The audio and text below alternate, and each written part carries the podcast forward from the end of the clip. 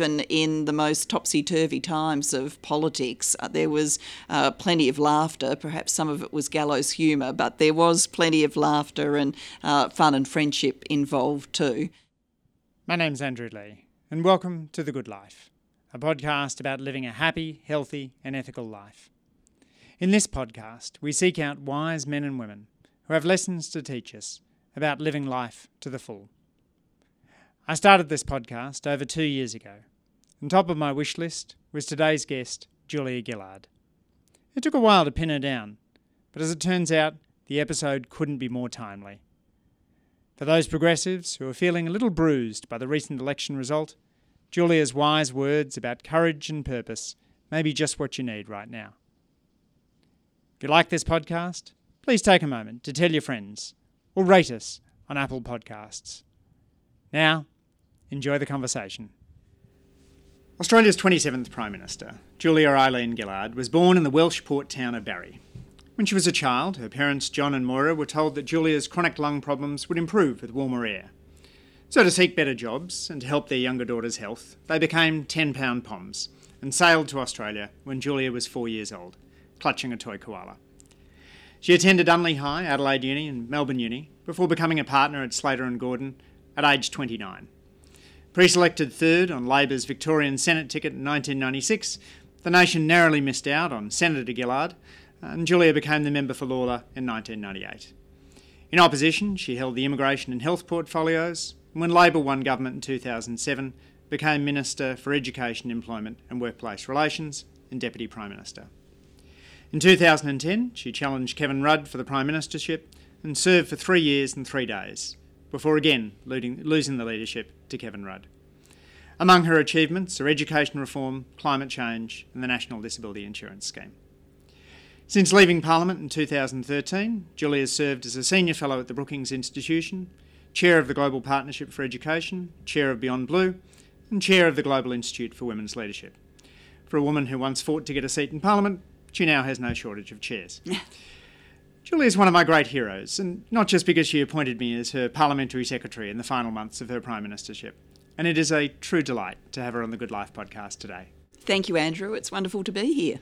Now, this is a no politics, no policy podcast, so there's a huge amount we could discuss and we won't discuss today. I want to start with an essay you wrote last year for the BBC, where you're asked to about what makes us human, and you to- chose as your theme Sia's song, uh, "What Makes uh, uh, What Makes Us Human," the soundtrack to the Wonder Woman movie.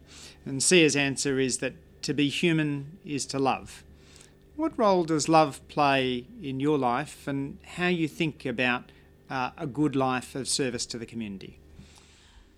Well, I did pick that track. I was very impressed by the Wonder Woman movie just because I felt it was time that young girls could see a female superhero. Obviously, I remember Wonder Woman from uh, my young years, but to see her now on the big screen uh, in quite as lavish a way as they do superhero movies these days is fantastic.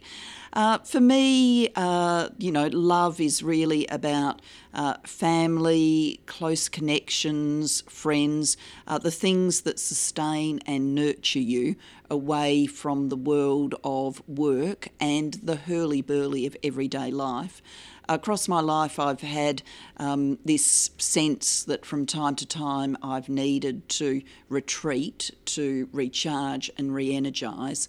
And I can only do that when I'm surrounded by the people I care about the most. Um, so, you know, at an earlier stage of my life, uh, obviously my mother, my father, uh, both of them have passed now, so I don't get to spend time with them. Uh, my sister, my niece and nephew, uh, they're now partners, and my great niece and nephew, of course, Tim, and so many friends who have been with me for so long. Do you find that you need those, particularly when you're in politics, that you needed those non political friend, friendships, uh, people for whom uh, there was no question of, of contestation in order to recharge your batteries? Oh, yes, absolutely. And it's not only that the love and support is unconditional, it's that they're not in any way affected by your status. So, um, all of the people closest to me have never treated me differently from when I was a backbencher to when I was Prime Minister and now to this life beyond. There's not that um, sense of, you know, formality, even being overawed that can come into the relationships with others. You know, for a lot of people, obviously, meeting a prime minister is kind of a stressful mm. moment, and it's and even if you're trying to make it as non-stressful for them as possible, it still is. Uh, so it's great to be with people that for you know 20, 30, 40 years, all of your life, have known you in a different context and aren't in any way reacting to the new status, the new title. So that's love as a battery recharging uh, option. There's also love, I guess, as, as, something that propels you into making change. When I think about your reforms, the National Disability Insurance Scheme is perhaps the one that's most infused with love. I think of that lovely moment with the 12-year-old girl Sophie who took your took your picture. Um, do you see love as being a, a powerful impetus? Either inside you to drive you to change or externally in advocating for change? I would tend to use a different word just because I think it is, uh, in many ways, a different kind of emotion. Um, it's uh, an enthusiasm, a determination, a real drive to try and make things better for people. And so I haven't ever thought about that in the context of, you know, um, love. You know, I wouldn't say um, that I was infused by love of people with disabilities. It's a different emotion in my head to what I feel for uh, those closest to me, uh, but it's still a very strong emotional driver. Uh, you don't select your causes just based on intellect in politics. You select them on heart and gut, and then you bring your brain power to bear. And for me, the National Disability Insurance Scheme and making a real difference in the lives of so many millions of Australians uh, was something of the heart and the gut. And then uh, with great colleagues like Jenny Macklin, we wove the intellectual labour on top of it. And the flip side to love, I guess, is is anger and hate. Um, you wrote in your autobiography that it made you burn with anger that your father didn't get the opportunities to which he was entitled as uh, one of seven children who left school at age 14. Uh, but yet, that anger doesn't seem for you to turn into hatred. In fact, you seem unusually good among people who've held the highest office in the land in, in not being a hater. Uh, how do you think about the, the ability to use righteous anger rather than the anger of retribution? Yeah, I think they're two very different things. I mean, to be uh, powered by a sense of injustice, uh, as you term it, righteous anger, uh, is one thing. I think to obsess about moments in your past when you feel like you were unfairly treated is another. And I've always been very conscious that you've only got so many moments of your life's time. Uh, I'm not a religious person. I don't believe in a life beyond. I believe this is it. And you've got choices about how you use it. And any time you spend kind of mentally grinding an axe about someone or something is wasted time.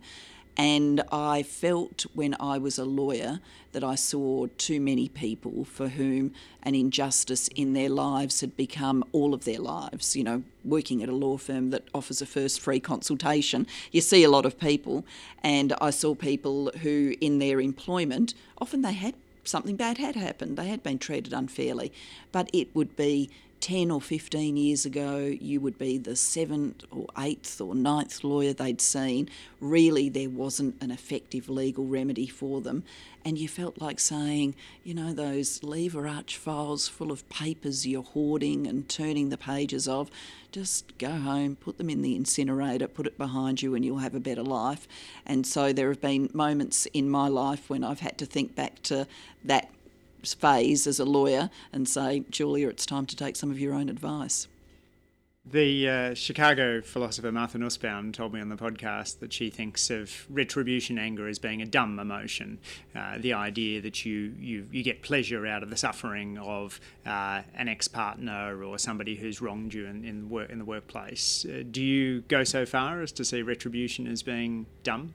Yeah, I do think it's um, a dumb emotion. Um, at the end of the day, you're feeling it uh, and it's corroding you rather than uh, the person you're feeling it about. I mean, you know, so why spend uh, grim nights, 3 a.m.s, uh, you know, pacing around uh, in that mode? It, it's not going to do you any good. It's not going to make any difference. And so it is um, absolutely futile and therefore dumb.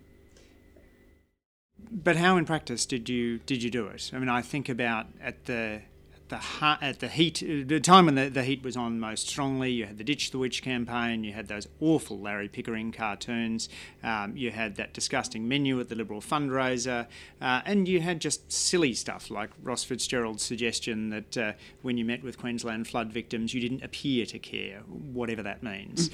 Uh, how how do you address that in in practice when it's coming on the front pages of, of the newspapers, which are, um, as you write, the first thing that you, you looked at in the morning. Yes, and looked at very early in the morning. I think my ability to just kind of keep going through all of that um, weaves together all of the things we've talked about so far. I mean, first, I did get the rest and respite that came with having brief moments because you're so busy, but brief moments with uh, those I care about and who care about me. Uh, second, I did have this dominant sense of purpose. You know, we were there to get things done, and so you could kind of push through uh, even when you know things were quite distressing because you did want to make a real difference. And then I have always had that sense that you know, kind of um, grinding your teeth is not going to be the right answer. I've always been a very even tempered kind of person. I was an even tempered kid. I was an even tempered teenager. Um, I have never been someone who's um, thrown crockery or, uh, you know, screamed out loud or decided that, you know, the best way of treating your staff is by yelling at them because they'll work harder. I've never met anybody who works harder because they're being yelled at. Uh, I've always been quite an even tempered person, and I think I combined that with this um, instinctive understanding that it would hurt me more to obsess on these things than the people who had done them. Uh, but then you also quote Jay Weatherill as telling you that you're kidding yourself if you think the nastiness doesn't hurt. Uh, how did, uh, where did where did it go? How did you how did you manage to did you have to dig deeper to nurture your sense of self? Yes, I had to dig deeper. I think Jay is uh, Jay Weatherill is a very perceptive man on these things, and I had a very revealing conversation with him post my time in politics, and it did make me think how much of uh, the misogyny speech uh, was that suppressed uh, anger bubbling over, and I do think it played that role for me in a way that I didn't quite see as clearly at the time as I see now. And then I think I left with uh, some of that anger still in me, but suppressed from being exhibited day to day. And it was the retreat and the rest, and ultimately the cathartic process of writing the book that helped me get it out. So, uh, yes, there are iterations of the book where uh, perhaps more of that spilled onto the page, and then when I looked at it again, I said, "Nope, we're deleting that." Hit, hit, uh, hit. Uh, you know, the select and shade all of those paragraphs, and now hit delete. They're all going. Um, uh, but you know, you you get to confront your own emotions head on when you do something as intensive as write a book like that. I hope the unexpurgated version has been lodged with the National Archives for uh, future researchers to read one day. I mean, I, I feel this sort of overriding sense of guilt as somebody who was in the Labor Labor team at the time for not speaking up more about the gendered attacks. What was going through my head at the time was that if you weren't naming them as, as having a gendered focus, that it would be a distraction for other members of your team to be doing so. Um, but then I had Anne Summers give the Fraser lecture, and she brought out some of the material that was later in her book, where she basically said this is just a case of workplace bullying in which co workers failed to speak out. Um, do you think there's lessons for uh, blokes in this sort of environment observing senior women being targeted based based on gender uh, and how they should they should respond. Uh, I'm less about trying to get my catharsis, is more about the sort of broader lessons that can be learned from that. Yeah, I think there are lessons to be learned, and uh, we should reflect on how much has changed. I mean, when I was in office, the sort of dominant media narrative uh, was that nothing about how I was being treated could be explained by gender. You know, nothing. It was irrelevant. I mean, journalists actually wrote that. Uh, and now here we are these years later, and sexism in politics, are women being treated differently, is a very lively debate. Now, it's predominantly a debate that's been spurred by a series of incidents in the Liberal Party, uh, but I don't think that anybody uh, sitting in the Canberra Press Gallery now would be saying to themselves as they put their fingertips on the keypad, uh, sexism's got nothing to do with anything here. I think they're thinking it through. Um, second, you know, the social media environment was comparatively new then. You know, um, Twitter started 2006, for example. Uh, you know, we were campaigning in 2010, and I think we understand a lot more about how gendered that environment is now than we did then. And then, third, I think we all made a bit of a collective error. I certainly made it. And, you know, once I'd made it, then inevitably I think members of the team would follow me in that lead, which is what you're referring to. I made the error that I thought the maximum reaction to me being the first woman prime minister would be in the early days of my prime ministership, and then it would, you know, wash itself out of the system, mm-hmm. equalise over time. Whereas, you know, as we recall now, actually the gendered insult became more and more common the longer the government governed and the more you know political uh, heat there was around and the more measures to contest particularly carbon pricing. Uh, and so I think with the benefit of hindsight it would have been better if all of us had named it and shamed it earlier but that's a lesson learned only through having lived through it. Um, what it now means I think is uh, absolutely we shouldn't wait uh, co workers, people beyond uh, the political life, should immediately shine a spotlight on any unequal treatment of women in political life. And we should all be campaigning to make the online environment a safer space for women. Uh, what about uh, the environment, very male-dominated environments where you're the only woman in the room? I mean, you said you often, as even as prime minister, found yourself being the only woman in a room full of blokes. Presumably, you didn't have the experience of being mistaken from on the catering staff, uh, unless they were particularly politically naive. Uh, but certainly women uh, will frequently find themselves in, in that position. Do you have any advice for handle, handling that? Should that just be shrugged off, or is that? Oh, uh, yeah. Look, it's tough. It's tough. Um, I think one of the, the lessons we've got to learn is that whilst women can call it out, and an individual woman can call it out for something that's happening to her, often the most powerful calling out is what happens by others. Mm. Uh, because inevitably, um, if someone says, you know, I am being treated unfairly, uh, people will look at that and there's, you know, an element of self interest and consequently doubt. You know, is she saying that because she's really feeling it? Is she saying it because it's really happening? Or is there some other motivation to her saying it? Unfortunately, people will second guess when individual women call out sexism. Now, I don't say that to dissuade women from doing it, I think women still should, but we should recognise the power of third parties calling it out. And the most powerful thing in that room, you know, one woman and a whole lot of blokes, would be for one of the blokes to say, you know, like steady on, mate. Um, you know, we that's not the right way to behave. Let's get back to talking about this. Mm. Um, it doesn't have to be, um, you know, a, a angry um, exchange that breaks the discussion up and people pound out of the room. Um, there are, I think, plenty of more subtle ways of just, you know, marking the moment, getting yes. everybody to kind of nod their heads, yes, that was wrong, um, and then move to the next stage. So, my advice to the woman would be um, if she can, she should call it out. If she can't, um, and she knows she's going to be in those environments a lot, uh, try and reach out to the best of the male colleagues and encourage them to do it. Mm. Yeah, well, it's a different area, but uh, sort of similar uh, approach. Uh, one of my friends, who's a partner in a big Sydney law firm, now says that they the male partners have decided on a strategy when they they're doing some childcare duties, like going off to pick up a kid, of making what they call a noisy exit. um, so rather than slinking out, leaving your jacket on the back of the chair, as would have happened 20 years ago, you say loudly, "I'm off to pick up pick up the kids." You all know, it's in the diary. Uh, uh, you can contact me on the phone if you need me. With the notion that if the male partners are doing that, that creates more of a space for a, a family-friendly culture in the firm.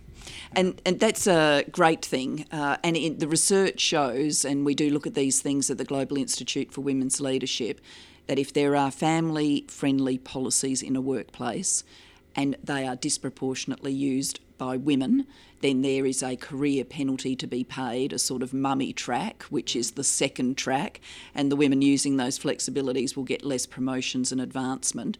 Whereas if the taking of those flexibilities is, you know, pretty equally shared between men and women in the business, uh, no one pays a career penalty for having taken them. So that modelling effect of men use these flexibilities too is really important. Mm. And what's really struck me listening to you speak about gender is uh, the extent to which uh, in this uh, the new institute, you've been focused on those twin issues of sexual harassment and childcare, which seem to be play such a massive role in uh, in gender gender gaps. Um, how do you? What's your ambition for the centre? Uh, my ambition is that we become a globally uh, recognised go-to place for the best of evidence. You know, the newest tools, the most impactful ways of making a difference, so that women in all walks of life can come through through for leadership, and when they get there, that their leadership is fairly evaluated, not through the prism of gender. And so we are looking at, you know, all stages of a woman's life and work journey. We're not just interested in, you know, how does the deputy CEO get to be CEO or the deputy prime minister get to be prime minister or whatever. Uh, we're interested in, you know, from the first day you step into a workplace, what are all of the points when a woman is treated differently from a man and what can we do to clear away any of those barriers that are preventing her getting an equal go of coming through. Mm. Uh, I want to step into how you how you work because uh, you've uh, obviously worked in the in the most demanding job in, in, Australian politics, and you wrote after you left it that you wished you'd spent more time on what you called the cone of silence, uh, and uh, then quipping, I think, that uh, that every good prime minister needs a Maxwell Smart uh, chamber to step into. Uh, how do you, how did you manage to sift the important from the urgent, and what lessons do you think there are for others going into those intense, demanding roles? I think this struggle of shifting, uh, si- sorry, I think this struggle uh, of sorting through the important from the urgent is harder now than it's ever been in human history, and it's getting harder every year mm. uh, because the way the technology follows us everywhere, um, you know, and it's beeping and pinging at you, and even if you're on a really intensive task, unless you're very disciplined, your eyes will stray and you will look at that email or you will click uh, the alert that's come up on your screen. I think it takes more discipline as a result. And in writing about my time as Prime Minister, I think I found some of that discipline, but I do wish I'd found more of it. You know, the diary is very crowded. Uh, demands of people to see you and get you to do things are very legitimate. Uh, clearing space feels almost a little bit indulgent, uh, but it's not. It's probably mm. the most important thing that you can do. And I do sort of uh, try and preach that a bit as I move around the world now to people who are in all sorts of occupations and walks of life. And I think everybody's really struggling with it, but there is a time to set the devices aside and just quietly think or do that with the you know best of your colleagues, uh, other thinkers, people you can learn things from. Um, this life that we tend to live now of frantic activity, I don't think is our best state. How long were you able to carve out as Prime Minister? How many hours a week or minutes a week? Yeah, I would carve out, even on parliamentary days, I would carve out uh, a bit of time, you know, in the afternoons, an hour here or there. Um, in non parliamentary weeks, uh, more. Uh, but it, you know, looking back now, it wasn't enough. Yeah, yeah. Um, you have a sort of uh, stoic character to, to me in the kind of uh, in the sort of Greek philosophical way. Do you think of yourself as a as a stoic? You're so you have that sort of emotional uh, st- strong emotional keel. You talk about purpose and perseverance and uh, hard work a great deal, and you seem surprisingly unruffled by how others regard you. Yeah, I think I am a stoic person, but I know the word stoic with it carries the implication of kind of, you know, grim, uh, you know, stoic in the face of adversity. Uh, and I wouldn't want to give people an impression that uh, that's my life or that it's ever been my life. I mean, even in the most topsy turvy times of politics, uh, there was uh, plenty of laughter. Perhaps some of it was gallows humour, but there was plenty of laughter and uh, fun and friendship friendship involved too. Uh, so I've always wanted to um, have the opportunity to, you know, feel feel the joy and and get to do things in my life that give me uh, pleasure. But for me, that hasn't been an endless um, array of uh, timeouts or frivolous things. I'm not someone who feels uh, best uh, lying on a beach reading a book, you know, every so often. Yep, I'll like to do that, but uh, really I feel best when I'm getting something done that I really care about and I'm really passionate about. Uh, so I have to, you know, be careful that I don't let work completely consume me. And once again, the people that you love and care about are very good at helping you find that balance. I think you said your motto was um, purpose, perseverance, and people. And I should say, you're extraordinary on the people side. Uh, the story I often tell people is uh, when I had my 40th birthday party in Parliament House, and it was the day of my birthday party, and I was walking down the blue carpet. You happened to come out of your office surrounded by a phalanx of advisors and smiled broadly and uh, burst into singing happy birthday spontaneously. now, I look back on the newspapers uh, just before this interview. Um, you just met the, the athletes returning from London, you were being attacked for a supposed backflip over asylum seeker policy, and yet you have this ability in this instant to see the world through the eyes of the person who is approaching you rather than through all the problems in your head. How do you manage to do that as, as Prime Minister, to keep on uh, radiating that sense of, of warmth to others rather than just letting these seriously big problems overwhelm you? I think you've been very generous to me with that story because if you were going to complete it, you would have said, sung incredibly off key, happy birthday. I don't have a very good singing voice, so I'm not sure that would have been the most pleasurable moment of your day. it was. uh, I, you know, family upbringing, uh, all of that uh, really reinforced in me that. Um, how you are interacting with others, whether you're making them feel comfortable um, or uncomfortable, really tells people a lot about who you are. Uh, my uh, father, in particular, was someone who uh, judged people very um, keenly not on how they would necessarily relate to him or how they would relate to people of status that they viewed as even more advanced than their own, but how would they would relate to uh, the person serving them in the shop, uh, the waitress who was putting a cup of coffee in front of them, mm. and he was always very um, you know, quick to point out to us when people were uh, dismissive, uh, not not even as far as unkind, but just dismissive to those they viewed as of lower status. And having grown up as a village boy in a coal mining, um, you know, small town in South Wales, I mean, he knew what it was like to be the person that people viewed as the sort of bottom of the social order. And so I've had that with me all of my life that I want to judge myself um, not on you know how I relate to you know President Obama when I'm prime minister and he's here as president, but how I relate to all of my colleagues, everybody in my world, and particularly, um, and this obviously doesn't apply to you as a colleague, but particularly um, people who others would look at and say they're down the pecking order, um, and you know, have I been true to that every moment of my life? Uh, no, of course not, but I aim to be as true to it as possible. And on to extend that uh, that point, you did ensure that when President Obama visited Parliament House, that he got to shake the hands of the two women that cleaned your office. Um, Yes, and he was uh, he was very generous about that, and they were completely overwhelmed, and it was a fantastic moment to watch. I mean, out of uh, all of the highlights uh, in the time that President Obama came, that one really stays with me. Yes. Yeah. I want to ask you about an issue that uh, you haven't said very much about. Uh, there was an Australian Story episode done on you in 2006 in which your mum recalled you saying at age 18, I don't want children, mum, I never want children. Uh, we don't often talk about the decision not to have children. Can you tell us a little more about yours? Yeah. I, I mean, this is a decision that's made um, sort of moment by moment. You know, I don't feel like I made it all in one uh, hurried moment as an 18 year old, though I did have that conversation with mum. I do remember that.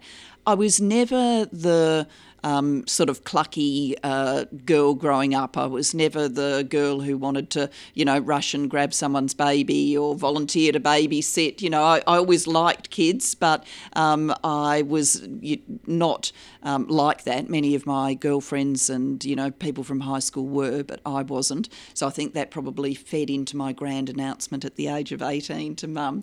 Um, and then across my life, you in some ways make uh, a set of small decisions that end up leading you to a big decision. So, absolutely wanting children was never a driver in my life.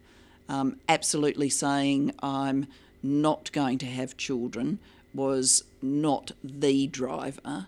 Um, but you end up organising your life, your relationships in a way that, you know, piece by piece ends up making the decision for you. If I'd felt a huge drive to have kids, then I would have had them. Um, if I'd been in a relationship where my partner had felt a huge drive to have kids, then we would have found ways of working that through, and I may well have had children. Uh, but the you know life that I've lived has landed me here, and I'm very comfortable with the decision. Uh, I don't um, have a sense of regret. I don't have a sense of wistfulness about it. I know many women my age who don't have children may live with that. I mean, it's a big lifetime choice, so everybody should try and make it right for them. Uh, but I don't have a sense of regret, and I do have the you know privilege, the joy of um, sharing in the lives of uh, currently my great niece and great nephew, and before that, my niece and nephew. So, uh, because my sister had children, I always had the sense of a connection with the next generation and the next generation.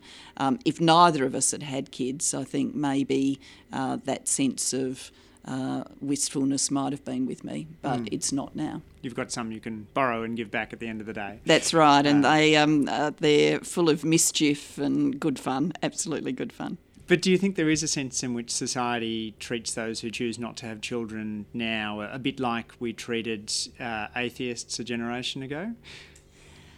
I don't think it's a discriminatory sense. Um, though when you're in politics, obviously, I've had some moments of that. You know, Bill Heffernan calling me deliberately barren and suggesting how out of touch I was.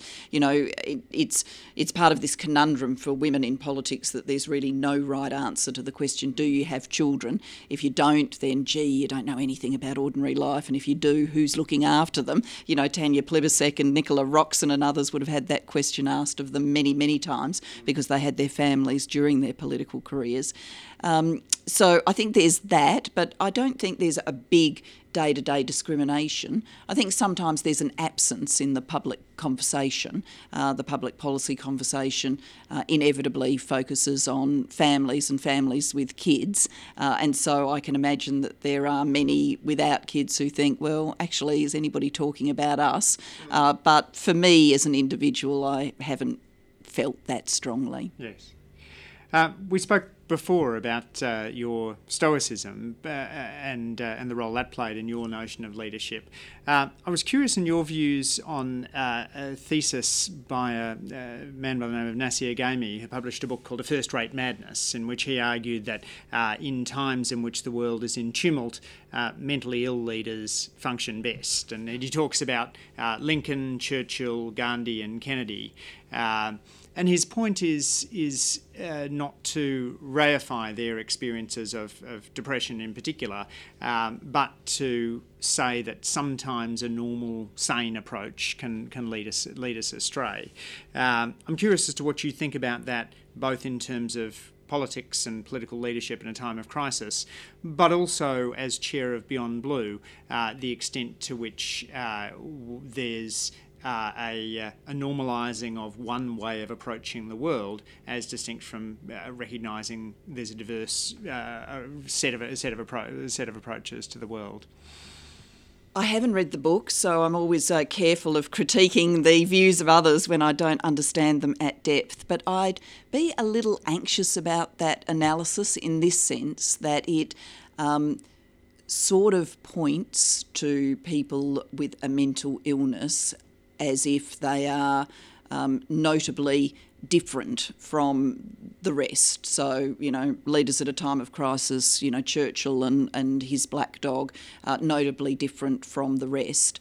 And actually, I think uh, leaders who struggle with mental ill health conditions are less noticeably different from everybody else because if we're truthful, the prevalence of depression, anxiety, um, suicide, suicidal thoughts, if we look at the statistics in Australia, we know that uh, struggling with these things is not a hugely atypical experience. Millions of Australians uh, every year, every day uh, have, have exactly those emotions.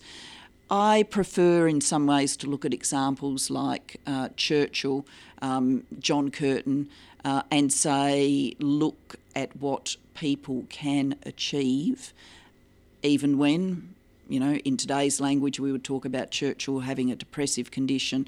Um, he used his own language with the reference to the black dog. Um, in today's language, we would be commenting on uh, John Curtin's uh, battles with alcohol and addiction and addictive personality problems. Um, you know, look what they achieved. I mean, um, the the world in which we sit, uh, we uh, owe so much to them for the decisions that they made, and so I prefer that view, that prism, than the one in which uh, uh you're putting based on the book. Do you think different moments of history demand a certain uh, different kind, different kind of leadership? Yeah, I think our visions of uh, leadership are changing over time. Absolutely. Uh, I think there are. Um, I, th- I, think across the general sweep of human history, we would say we have moved uh, ever further away from command and control styles of leadership uh, to wanting uh, enabling leaders, leaders that uh, give us a sense of inspiration, that offers us the opportunity to thrive, to be at our best. I think in workplaces, in politics, uh, people are looking for leaders that do that rather than the ones who, um, you know, across history have kind of said my way or the highway. Um, it doesn't mean that there aren't still crisis moments where the skills of command and control leadership need to come to the, the fore. I think the judgment is working out which moment is, you know, call, calling for which skill, and it's very easy for leaders to get that wrong. Yeah, so when I was studying at the Kennedy School, Ronald Heifetz's model of adaptive leadership was, uh, was one that was, was heavily taught there. That notion that leadership is about providing a crucible in, in which a community can make a difficult decision. And struck me that there's a pretty strong gendered component to this as well, that, uh, that that command and control approach is more commonly employed by men, and that the uh, notion of a leader as an enabler of society is more commonly employed by, by women. Um, would, you, would you see some sort of gendered component to that? I'd certainly see a gendered component now. I don't think the gendered component is inherent. I've never been a believer that somehow men's brains and women's brains are wired so differently that one will lead one way and one will lead another. Um, and there is some fantastic academic research around about this. Cordelia Fine uh, at the University of Melbourne writes powerfully. Um, you know, her book Delusions of Gender takes you through all of that. Uh, but I love I, the left-handed, right-handed example she gives. Yes, yeah, exactly. Um, but I do think in today's world where the socialisation of men and women continues to be so different, where the young boy is, you know, encouraged for showing leadership tendencies and the young girl is told not to be bossy, um, I think that does mean that women tend to have more of the soft skills. Um, and I think if they move to the more command and control style, the penalty they pay for that mm, is mm. a strong one. Whereas a man who's got a command and control style, particularly if he's got the charismatic personality to go with it, will just be hailed as a great leader. Just to wrap up, Julia, what advice would you give to your teenage self? oh, you know, eat more vegetables or something like that. um, uh, always good advice. Eat more vegetables. Um, I, you know, am happy enough with my life journey to say go with it. uh, I wouldn't say to my teenage self, uh, "You've got to, you know, definitely avoid this or definitely uh, do that." Uh, I would probably say, uh, make sure you're not so restless for the next thing that you don't take some time to reflect on the journey to date. Um, and it's really only in my life, post politics, the writing of the book, uh, some of the things I do now beyond blue, looking at women's leadership, uh, that I've given myself the time and space to be as reflective about my own journey. And perhaps uh, I should have done that at an earlier stage in my life.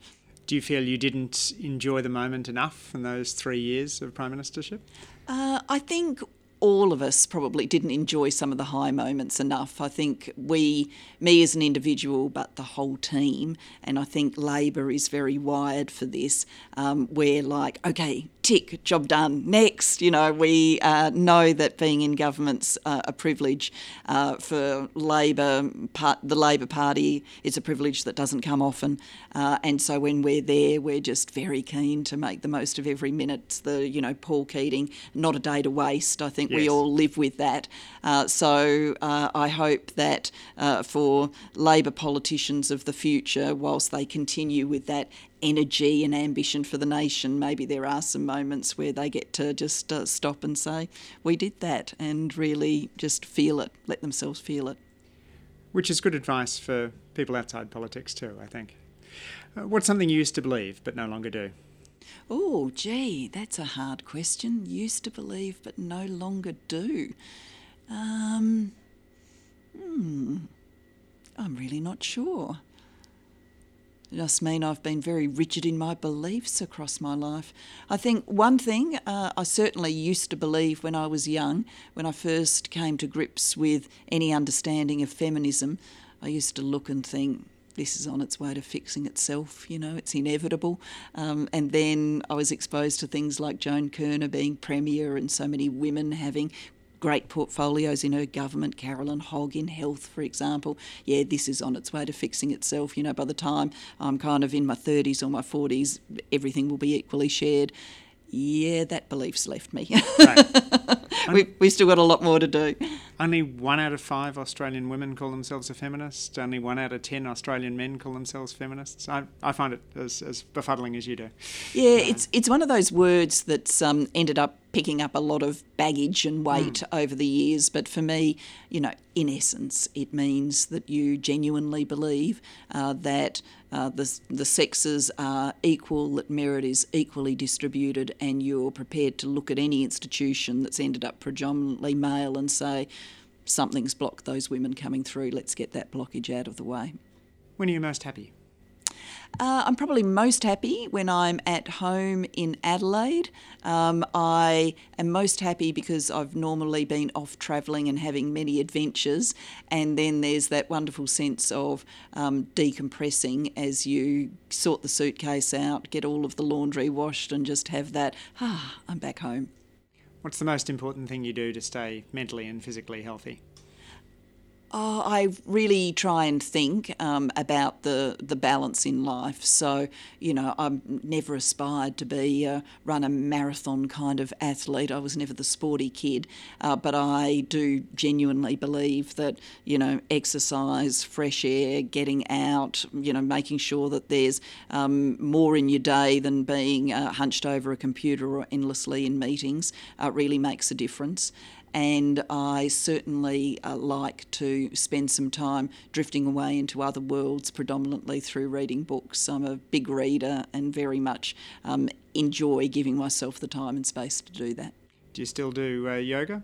I still do do yoga, uh, and I've been known to lug a yoga mat to various locations. Uh, fortunately, in today's world, many of the hotels in which you stay will, you know, have a yoga mat that they can provide to you. I've also been an investor in those mobile yoga paws, you know, so you don't take the whole mat, but you've got the little gloves and feet uh, yes. coverings that can give you some grip and let you do some yoga wherever you are. Do you have any guilty pleasures? Oh, look, an occasional glass of red wine is a damn good thing. Uh, and if you're partnering it with a little bit of, you know, chocolate, Haigh's in particular, uh, that's a damn good thing too. And finally, Julia, which person or which experience has most shaped your view of living an ethical life? Uh, which person? I would say my father. Uh, which experience?